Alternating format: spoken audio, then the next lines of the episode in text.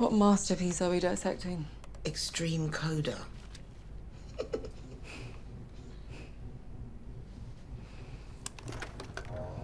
There was a moment in the 1980s in Great Britain when horror films became a moral panic like never before.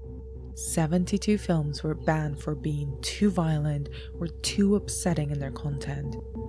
These became known as the video nasties, a uniquely British phenomenon that is the backdrop of Prano Bailey Bond's upcoming film Censor.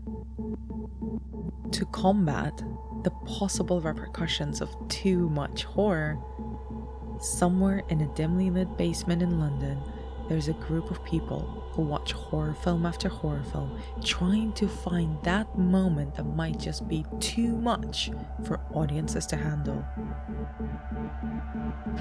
There's a, a sequence in it where a man eats someone's face. Oh, yes. Yes, 18. With extensive cuts.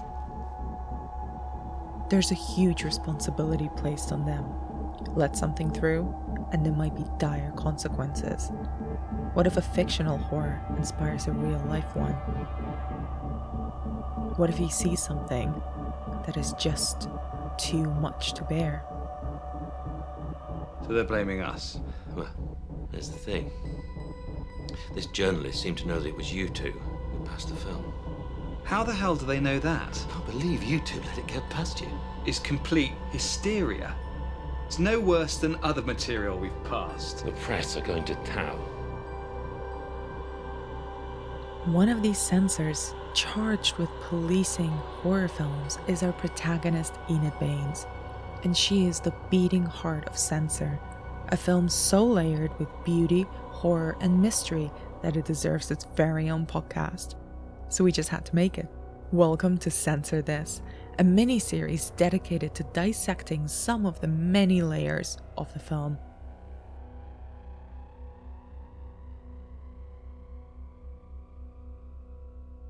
My name is Anna Bogutskaya.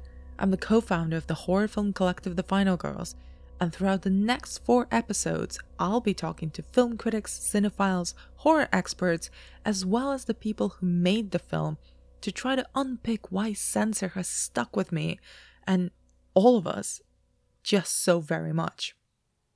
Now, for anyone who's not seen the film yet, you do not need to have seen Censor to be able to listen to this podcast. In fact, I hope that some people who haven't seen the film yet might listen to this and be encouraged to seek it out. But please be warned, there is conversation about what happens in the film, but do not worry, in this episode specifically, there is no mention about the ending or any key plot information. In the last episode, we dive deep into the psychology of Enid and now it's time for us to unpack what exactly were the video nasties and what they meant for horror film culture then and now. To help me with this, I'm joined by the producer and host of the Evolution of Horror podcast, Mike Muncer.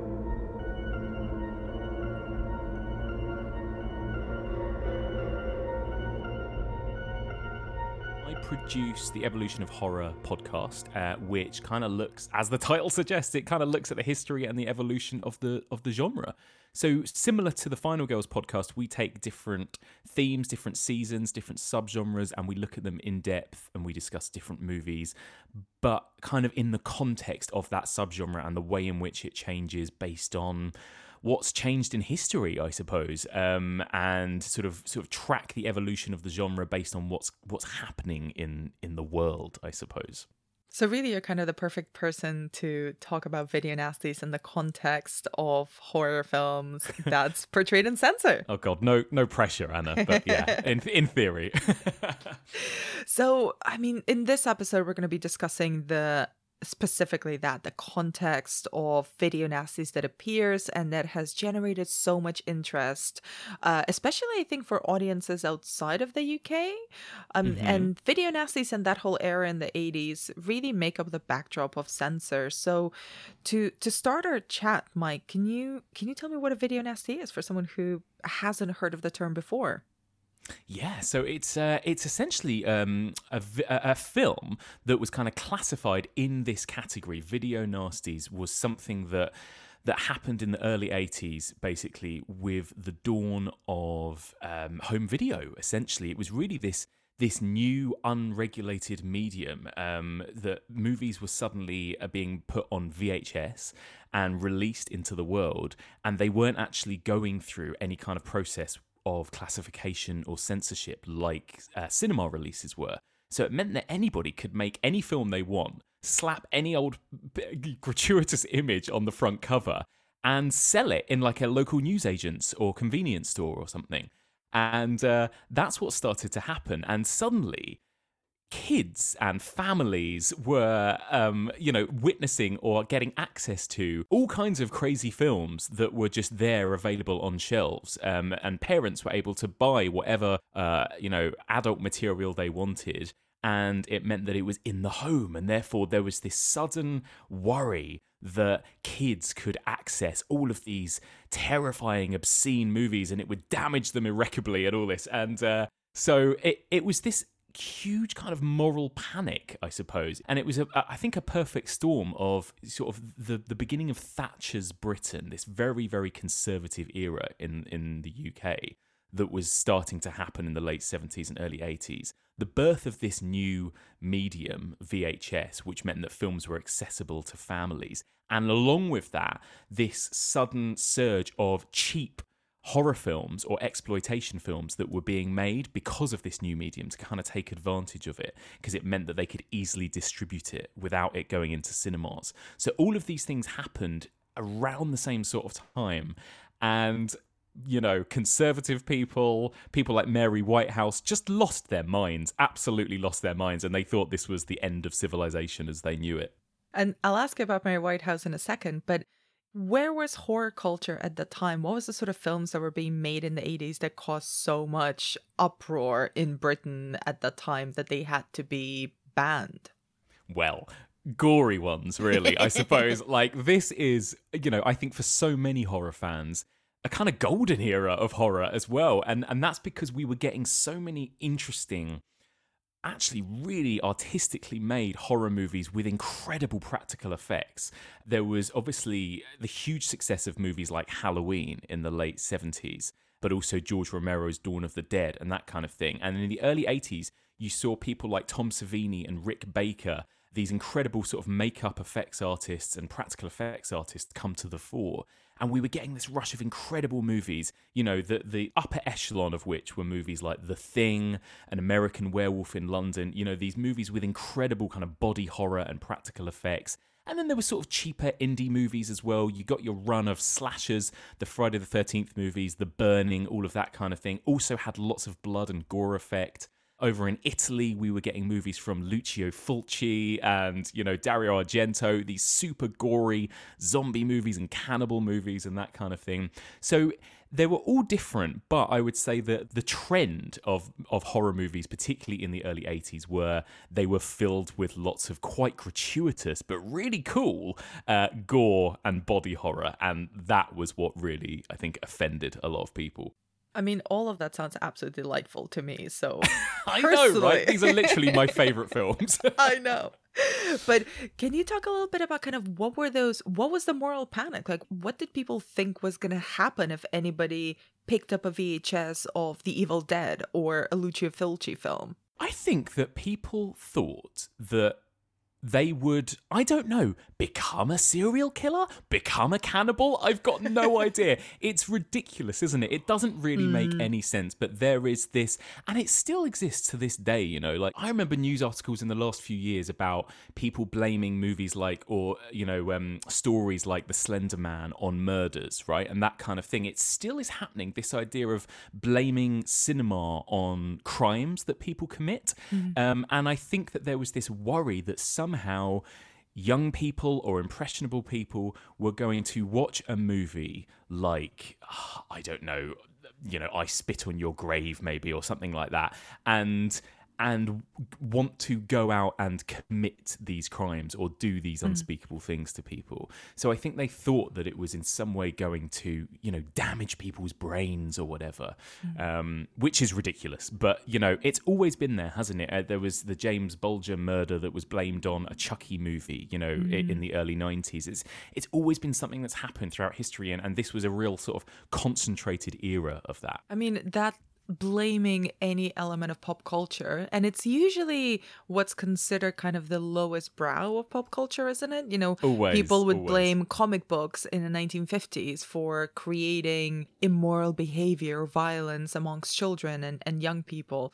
Then they'd blame horror movies, then they blame video games, then they blame Totally. TV series. and and there's a real element of classism to it mm. as well because it's it's I think that they there's a you know people like the BBFC or Mary Whitehouse I think they trust a certain demographic of people to watch these films but the, I mean the BBFC chief censor James Ferman actually said he said it's all right for middle class cineasts to see films like this, but what would happen if a factory worker in Manchester happened to see it? And he's talking about the Texas Chainsaw Massacre there. Mm. So, absolute kind of blatant kind of classism there and prejudice uh, uh, of this idea that there are certain groups of people, you know, that are not ready to see movies like this mm. or that will be damaged by movies like this you know so yeah it's it's it's all a load of rubbish isn't it I mean, the times have really changed, and the BBFC, the British Board for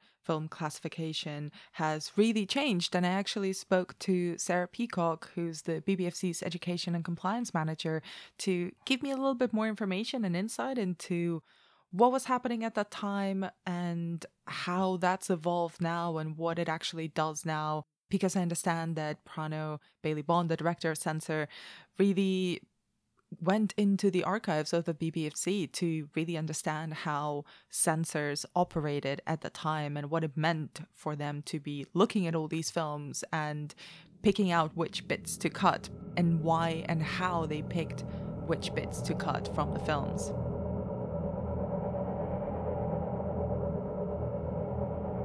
Censor has really created this whole interest uh, around the world, well, everywhere that people have been able to see it and where it's been released, into the work of, you know, what used to be the censors in the 80s. Can you talk a little bit about how it's it's different now for, from how it was in that in that time?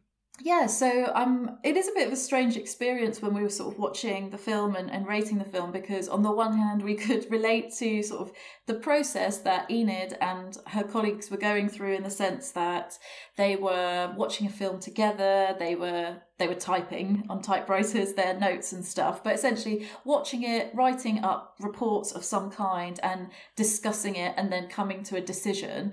So that process has very much stayed the same since the 1980s, but what is fundamentally quite different is obviously sort of the attitudes towards um, censorship and to um, cutting material. So, very much now, I mean, in the 1980s, the BBFC changed its name from the British Board of Film Censor to the British Board of Film Classification.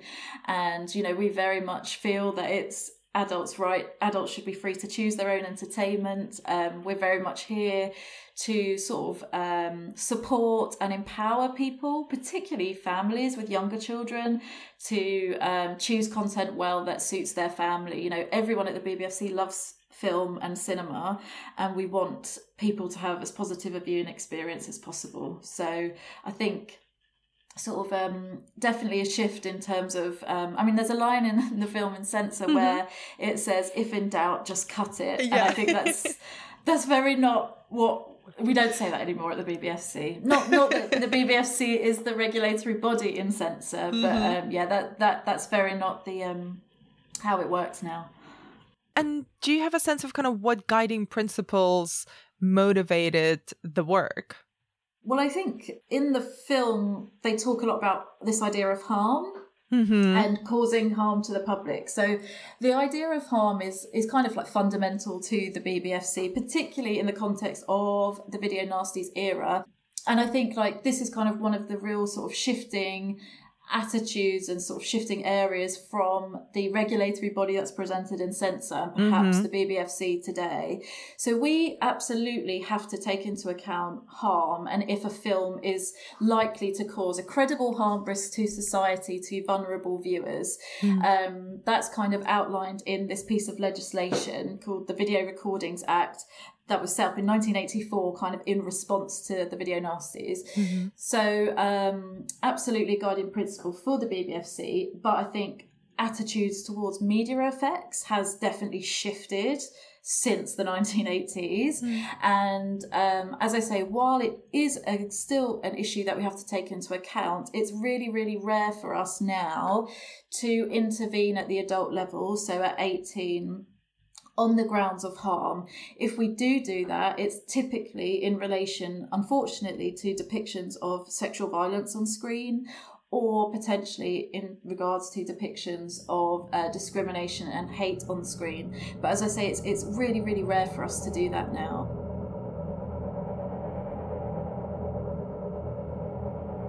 You've mentioned her a bunch of times. Can you elaborate a little bit on who Mary Whitehouse was? Yeah, she was. I mean, she's kind of like the boogeyman for horror fans, isn't she? Mary Whitehouse.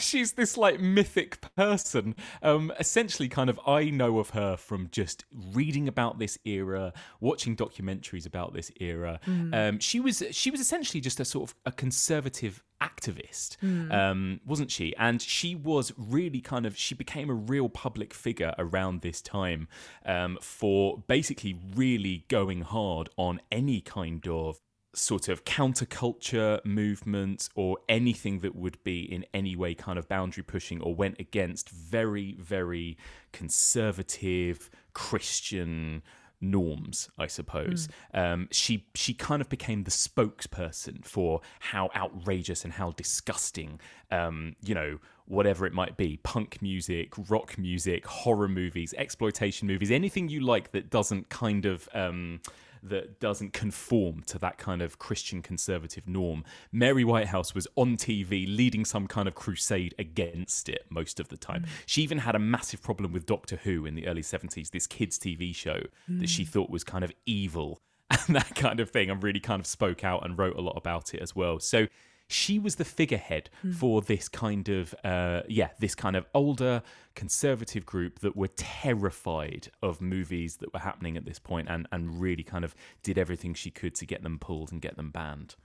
And she even didn't she um do some sort of presentation or talk or report in front of the the MPs or the House of Commons where she edited together, maybe not herself personally, but showcased clips from all these horror films from the early 80s to showcase just how depraved they were. yeah and I love that idea of her showing this like show reel of gory horror from the early 80s. That's amazing. kind of legendary behavior i'm not gonna lie it does seem it does seem quite a fun you know here's here's why the evil dead is absolutely um going to turn you into a serial killer I love it. It's absolutely bonkers, isn't it? It's absolutely bonkers. I love it. But you know, she was really committed. That is one hmm. thing you can say about her. She she she was very committed. and what do you think the video nasties era meant for horror fans for horror film culture Well, this is what's really interesting and I guess the kind of irony about it in a way is that, you know, there was this list of movies, 72 movies, 39 of which were actually sort of prosecuted movies, right? Where it was actually you could you could be charged with a criminal offense for kind of selling these movies and that kind of thing.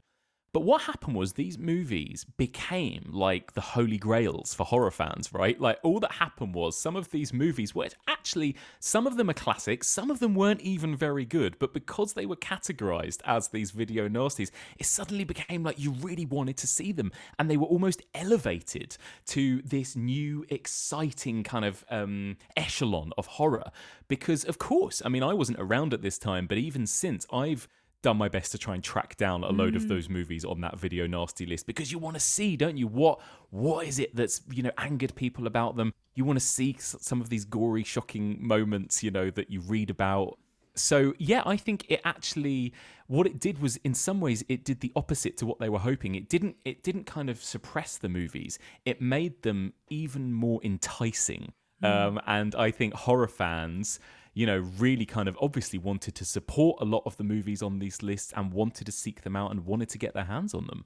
So, on that note, actually, in my interview with Ruth Peace, the makeup and hair designer for Censor, she actually was a teenager during the era of the video nasty. So, she spoke a little bit about how she watched these films with her friends and what it was like to be a horror fan in the 80s when all of this stuff was happening.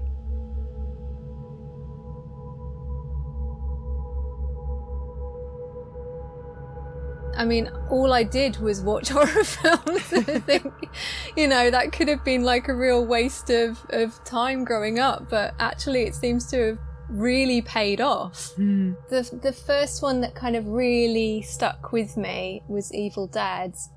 And it was one of those things growing up in the UK and the video nasty era. Mm-hmm just that whole experience of being a kid and being told like there are all these amazing films you're going to love them but you can't see any of them mm. it just became like this this treasure trove so finally seeing well i think the first uh first cuts i saw of evil dead were probably uh, i remember there were so many things that didn't make sense because so much was cut out of it mm. but just the whole atmosphere and feeling of that film i think that was probably the the one that really made me want to kind of do that as a job and be within that world, which is super naive because if you read about the the hell they went through making that film, like how tough it was. And in my mind, I was like, oh, great, you know, how wonderful. They went out to a cabin and they just shot it and they just did it. That's so great. But um, yeah, yeah, absolutely loved that film. And did you know um did you know about the video nasty era? Were you interested in that era before a censor came along? Yeah, it was a huge thing for me. I think I mean I'm 39 now, but obviously with the UK we had banned films until I think Texas Chainsaw came out in like 1999 or 2000 officially where you could actually go into a shop and buy it. Mm-hmm. Um, which seems crazy now. I mean, like The Exorcist and all these films where you just, you just couldn't watch them.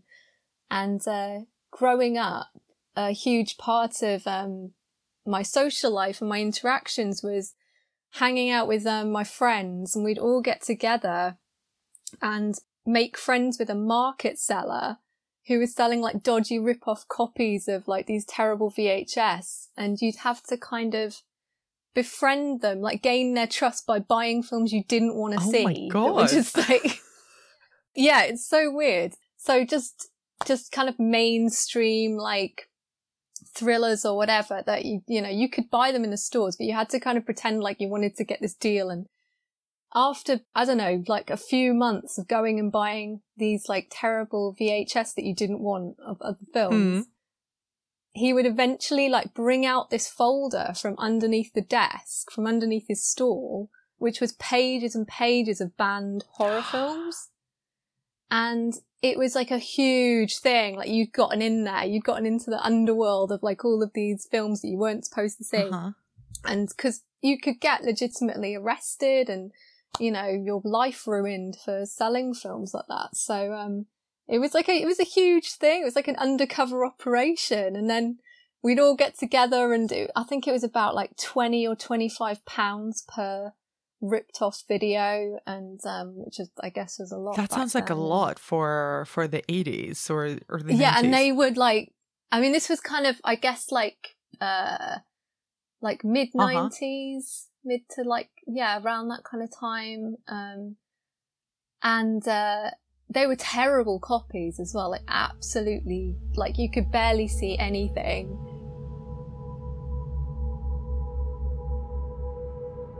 And I guess I mean there's there's tons of places that have the specific list of the 72 films and they kind of go from Little White Lies a, has a great list ranking all of them. It kind of goes from classics like Texas Chainsaw Massacre to Revenge of the Boogeyman or Yes. Gestapo's Yes. Last Orgy, which Oh my know, god, so many Nazis. There's like SS Yes. experiment camp and all of that kind of thing. Yeah, it's so funny. Yeah. Yeah. that's it. You get the whole spectrum on this list, that's for sure. Totally, but it does give you and horror fans both of the time and even now. And I actually think it would be really fun for for people who enjoy censor to literally go down that list and seek them out, or at least some of them, because it's it's like you say, it's really interesting and it's a to-do list to see what was so perverse and off-putting by them, what was so obscene about these movies that they had to be banned. And you know, some of them were put on that list of 39 films, as you said, that could be that could put you in jail.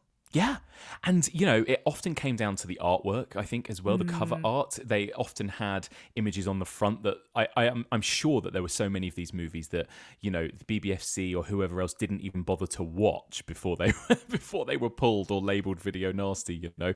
Driller Killer was a really famous one, obviously, because it has that image of the man with the drill Mhm. going into his head on the cover. But yeah, like some of them, yes, some of them are super gory, quite explicit movies. Obviously, Cannibal Holocaust is still to this day quite a controversial movie because it's mm-hmm. got real sort of animal cruelty in it and some other things. But then there are other movies like The Texas Chainsaw Massacre, which, of course, as we all know, famously, barely has any gore, barely has a drop of blood in it. There's nothing really that should lead that film to get banned in any way. Mm. Um, and movies like Possession, which are these mm. kind of you know, almost these kind of art house masterpieces, essentially, aren't they, as well? And yeah, it's just, it's such a broad spectrum of movies. Really interesting to work your way down the list and, and see what's on there, you know? And how do you think censor showcases this time, this particular time, and especially because our protagonist Enid is is a film censor. We first meet her cutting out and making notes about eye gouging scenes, and you know the whole film is very much about her, but her job is so much at the heart of who she is as a as a character, and the video nasties and this commitment to protecting the public from seeing these films is also such a big part of who she is. How do you think kind of censor taps into this era and this fear of the of the horror film? Yeah, I think Censor does an incredible job actually of of, of putting you in the mindset of one of these censors, um, of somebody that works at a place like the BBFC, who has to sit and watch every single one of these movies, right? And what that could do to you. Because we all love these movies, but we don't necessarily, for our day job, have to sit through every single movie like this in a dark room and uh, make certain cuts or cut out stuff that's genuinely harmful and that kind of thing. And it's a really interesting kind of study of what that is like, I think. And of course, at this point in time, there was this surge of movies like this, like I said earlier, because of this kind of birth of this new medium, because of mm. just horror trends, because of the success of movies like Friday the 13th and Halloween that were very cheap and did very well. There was this surge of slasher movies, splatter movies that people were making for cheap and distributing for cheap. So I'm sure at that point there must have been a hell of a lot of you know very gory scuzzy movies that people uh, that worked at censorship boards had to work their way through. And there was this kind of i guess this push pull aspect of you know what you know what you yourself think is is acceptable versus what society is pressuring you to deem acceptable and unacceptable.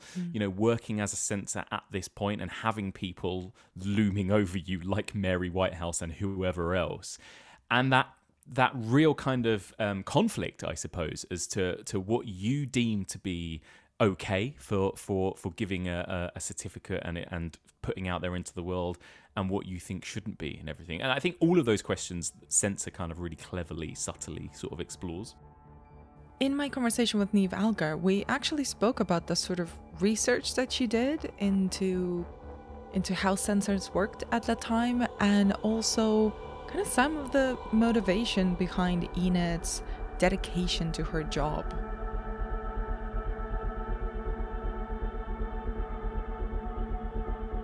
There was um Carl who Prano put me in touch with um had been a, a film censor around the time that censor is set. And it was just really fascinating to to hear her talk about the films like that I, was familiar with that where its scenes were like cut out or its scenes were seen as too explicit because of it wasn't so much the violence but so much so um how women were actually being treated. You could tell how people women were being treated in those scenes and how, you know, this was more of an exploration into the misconduct on set that you could possibly see with, with uh, within a film. But also, it's just that she said there was so much of it where you just spend just the idea that spending hours and hours and hours watching such explicit contact, and I, you know, it all comes down to this character of how perhaps that would have this effect on someone's psyche, or, you know, for me, it was always trying to figure out why someone is doing the things that they do, and I just wanted to answer. Me and Prano were kind of began with trying to answer why is it that Enid does this specific job in relation to her own life? And and and the answer was that she's trying to protect an audience. She's trying to protect the public from seeing something that they shouldn't see perhaps because she's seen something that she shouldn't see. Hmm. So she's almost like absorbing all of these violent imagery and this pain from everyone else to try to protect everyone else from it. yeah she's filtering it.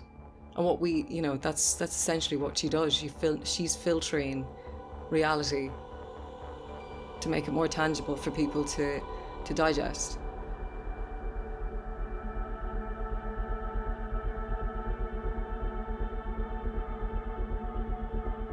And how do you think it presents the actual Um, the making of these horror films? So we kind of see three different aspects of horror culture at the time, don't we? We see it from the censor's point of view, from Enid's point of view, where she's thinking to herself that she's protecting the audience from harm by mm-hmm. by removing certain certain bits of these films. And then we see the video store, which is a really fascinating scene. And then we Yeah. see the making of a horror film by this this kind of mythical director Frederick North. So what do you make about these other two aspects, the horror culture, the video store culture and the actual making of a horror film? Well, the video store culture is incredible, isn't it? That mm. that idea that you're buying something that's so uh, I don't know. It's almost like it's some sort of drug deal or something, isn't it? In a way, like the way that they have to go in and, and buy this kind of behind the counter stuff and keep it really subtle. Again, it's it's so crazy and it's so ridiculous now in 2021 to look back on that and think that's what you had to do in order to get hold of a copy of, you know, uh, zombie flesh eaters, Lucio Fulci's zombie or something. You know, it's like it's it's hilarious that this is what you had to do.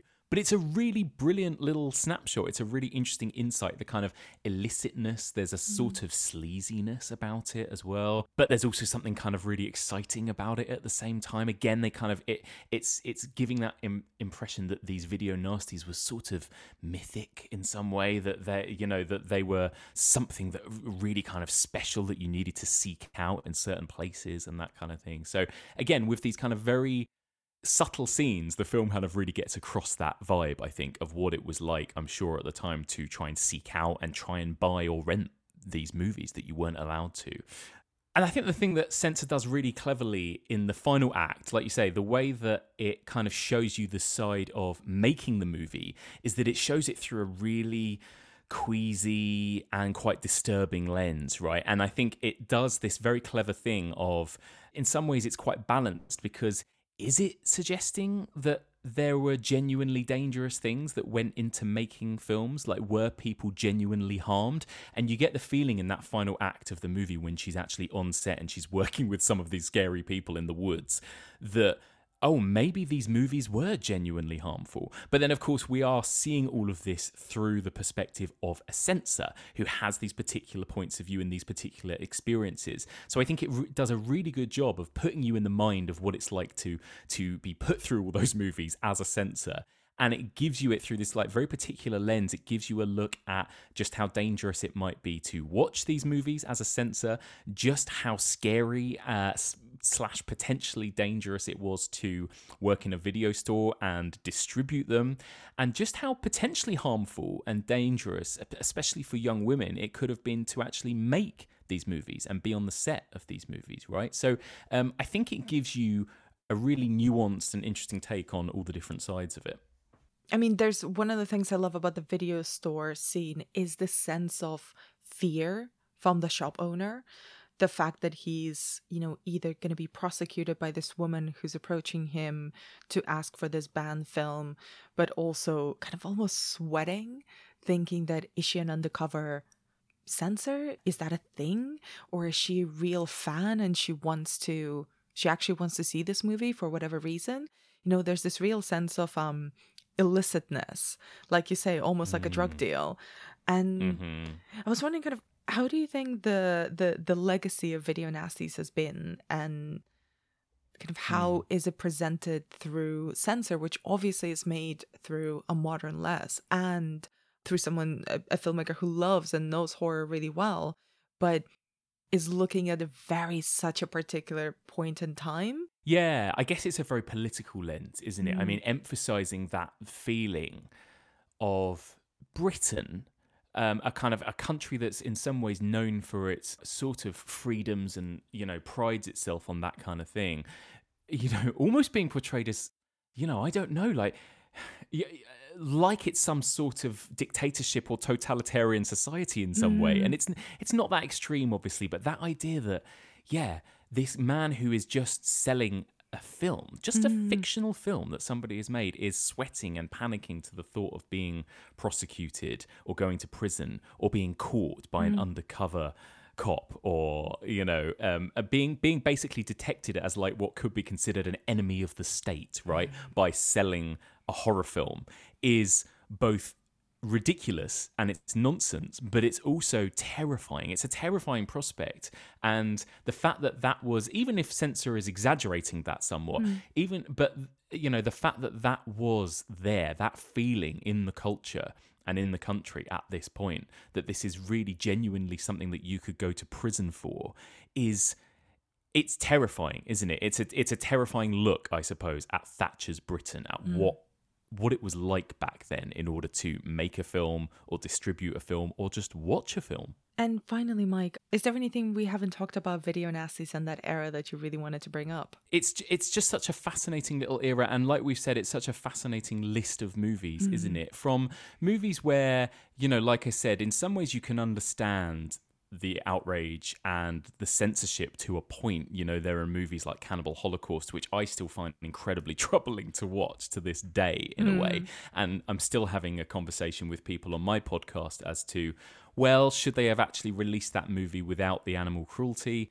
but then you know should we watch it in the way that we're supposed to watch it and and look at it through an objective lens you know and this kind of thing? There are still conversations being had about some of these movies and then others you know the the ridiculousness of it texas chainsaw possession and some of these others where these are just brilliant horror films that don't have anything about them that is exploitative that are you know categorized and and lumped uh, in the same list. I think it's a it's a fascinating little era and it's one that we're never going to forget and i think it's it's i think it's going to forever probably influence uh, how we as a culture kind of see movies and censorship as well. And i think it's you know I, I i spoke to prano myself and i'm sure you've probably had a conversation with her about this about how she finds movies like this. And i remember her telling me a story about how a serbian film you know made her you know disturbed her to the point where she said should i have watched this? Should this still you know should this be allowed almost? Mm. And i think that you know more than anything this video nasty era is such a great way of sparking these kind of conversations isn't it? Mm. About what should be allowed what should be available for audiences how far is too far i suppose? Mm. And uh and i think I think this little list is a great kind of spectrum there and a great way to kind of spark those discussions. Finally, Mike, for anyone who's coming out of censor and wants to explore the video nasty world a bit more, are there a couple of films that you would recommend for people who maybe were not aware of the video nasty era before, the films that are on that list? That, that you'd say check these out so you can get a, a flavor for what it meant to be a banned film in 1980s Britain. So many, aren't there? And like I, I'm, you know, some of them I've I've probably seen the ones that a lot of people have heard of, but I would say definitely if you haven't seen them, check out some of the kind of Italian ones. Uh, a Bay of Blood, Twitch of the Death Nerve by Mario Bava. That's quite an early film. That was early 70s, but that was on the list, and that's a great especially if you're interested in the early 80s slasher movies, it's a great kind of proto slasher film. If you think you've got the stomach for it, check out Cannibal Holocaust because it's still shocking. It's still inc- incredibly well made because it looks like you're watching something you shouldn't be, right? Um, and I think in terms of just the most fun one on the list, Lucio Fulci's Zombie Flesh Eaters. I mean, you can't go wrong with that, Anna. There's a there's a zombie versus a shark. I mean, what what more could you possibly want from a movie? Uh, it's one of the greatest movies ever made, as is, of course, Evil Dead, Possession, Texas Chainsaw Massacre, and all those absolute stone cold classics that are on that list as well. Absolutely. That's a that's a great place to start with. Mike, thank you so much for your time. And where can people find more of your work online? Thank you so much. Yeah, um, so they can find my podcast, uh, The Evolution of Horror, at all the normal places where you find your podcasts, and you can find us on Twitter at Evolution Pod. Thank you for listening. This podcast has been produced by the Final Girls with the support of Vertigo Releasing.